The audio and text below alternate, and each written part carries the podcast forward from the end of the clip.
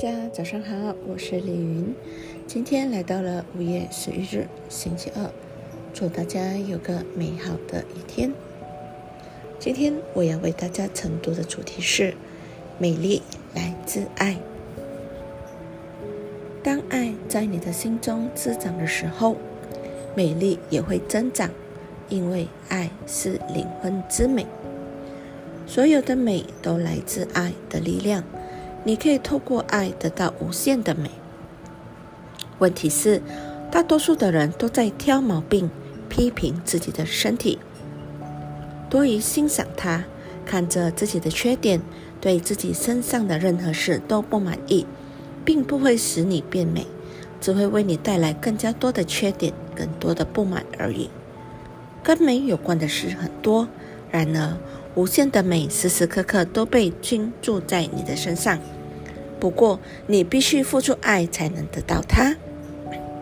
你越是快乐，就越会漂亮，皱纹会消失，皮肤会变得紧致且开始发光，头发会越来越浓密且坚韧，眼睛开始发亮且颜色加深。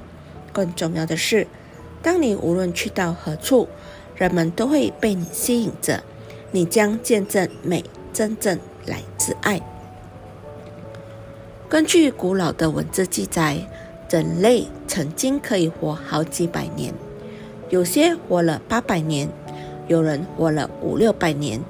长寿原本是轻松平常的事，所以到底发生了什么？是人们改变了他们所相信的，不再认为自己可以活好几百年。经过许多世代，人们改变了自己的信念，开始相信一个缩短的平均寿命。我们继承了那些认为平均寿命缩短的信念。从出生开始，关于我们可以活多久的信念就已经植入了我们的脑子和心里。于是，从早年开始，我们就设定了自己身体只能活一定的时间。然后身体就随着我们的设定的城市老化。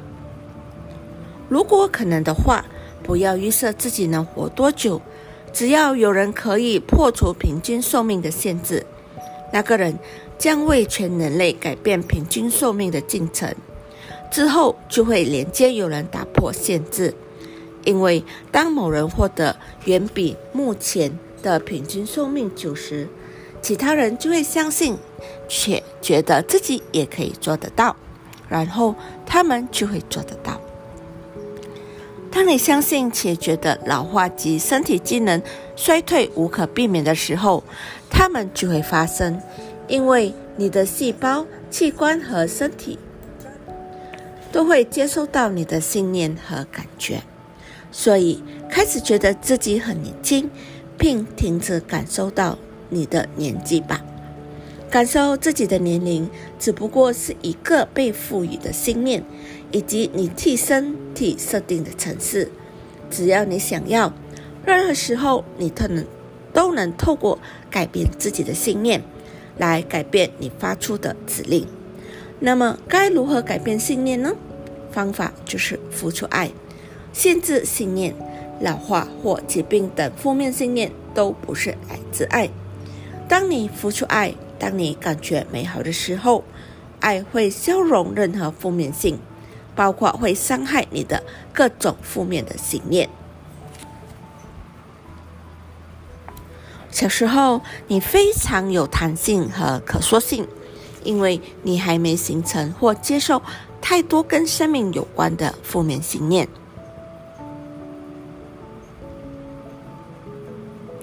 而随着年纪的渐长，你承担了更加多限制的感觉及负面性，让你变得越来越僵化，越来越缺乏弹性。这样的人生一点都不精彩，而是一个处处受限的人生。你爱的越多，爱的力量就能消融你体内的和心理的负面性。当你快乐、感恩、喜悦的时候，你就能感受到爱溶解了一切的负面性。你可以感觉得到，你会觉得轻盈、万夫莫敌，觉得好像站在世界之顶。当你付出越来越多爱的时候，你会注意到自己的身体开始发生了变化，食物尝起来会更美味，眼睛看到的颜色会变得更明亮，耳朵听到的声音会变得更清澈，身体上的痣或小斑点会开始变淡、消失，你的身体开始觉得更有弹性，僵硬的状况会消失，关节也不再发出咯吱咯吱的声音。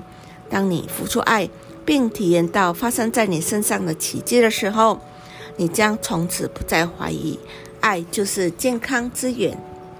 所有的奇迹都由爱的力量运作而来的。只要远离负面性，并专注在爱上面，就能创造奇迹。即使你一辈子都是个悲观的人，现在开始也不嫌晚。有一位勇士一直把自己描述成悲观的主义者。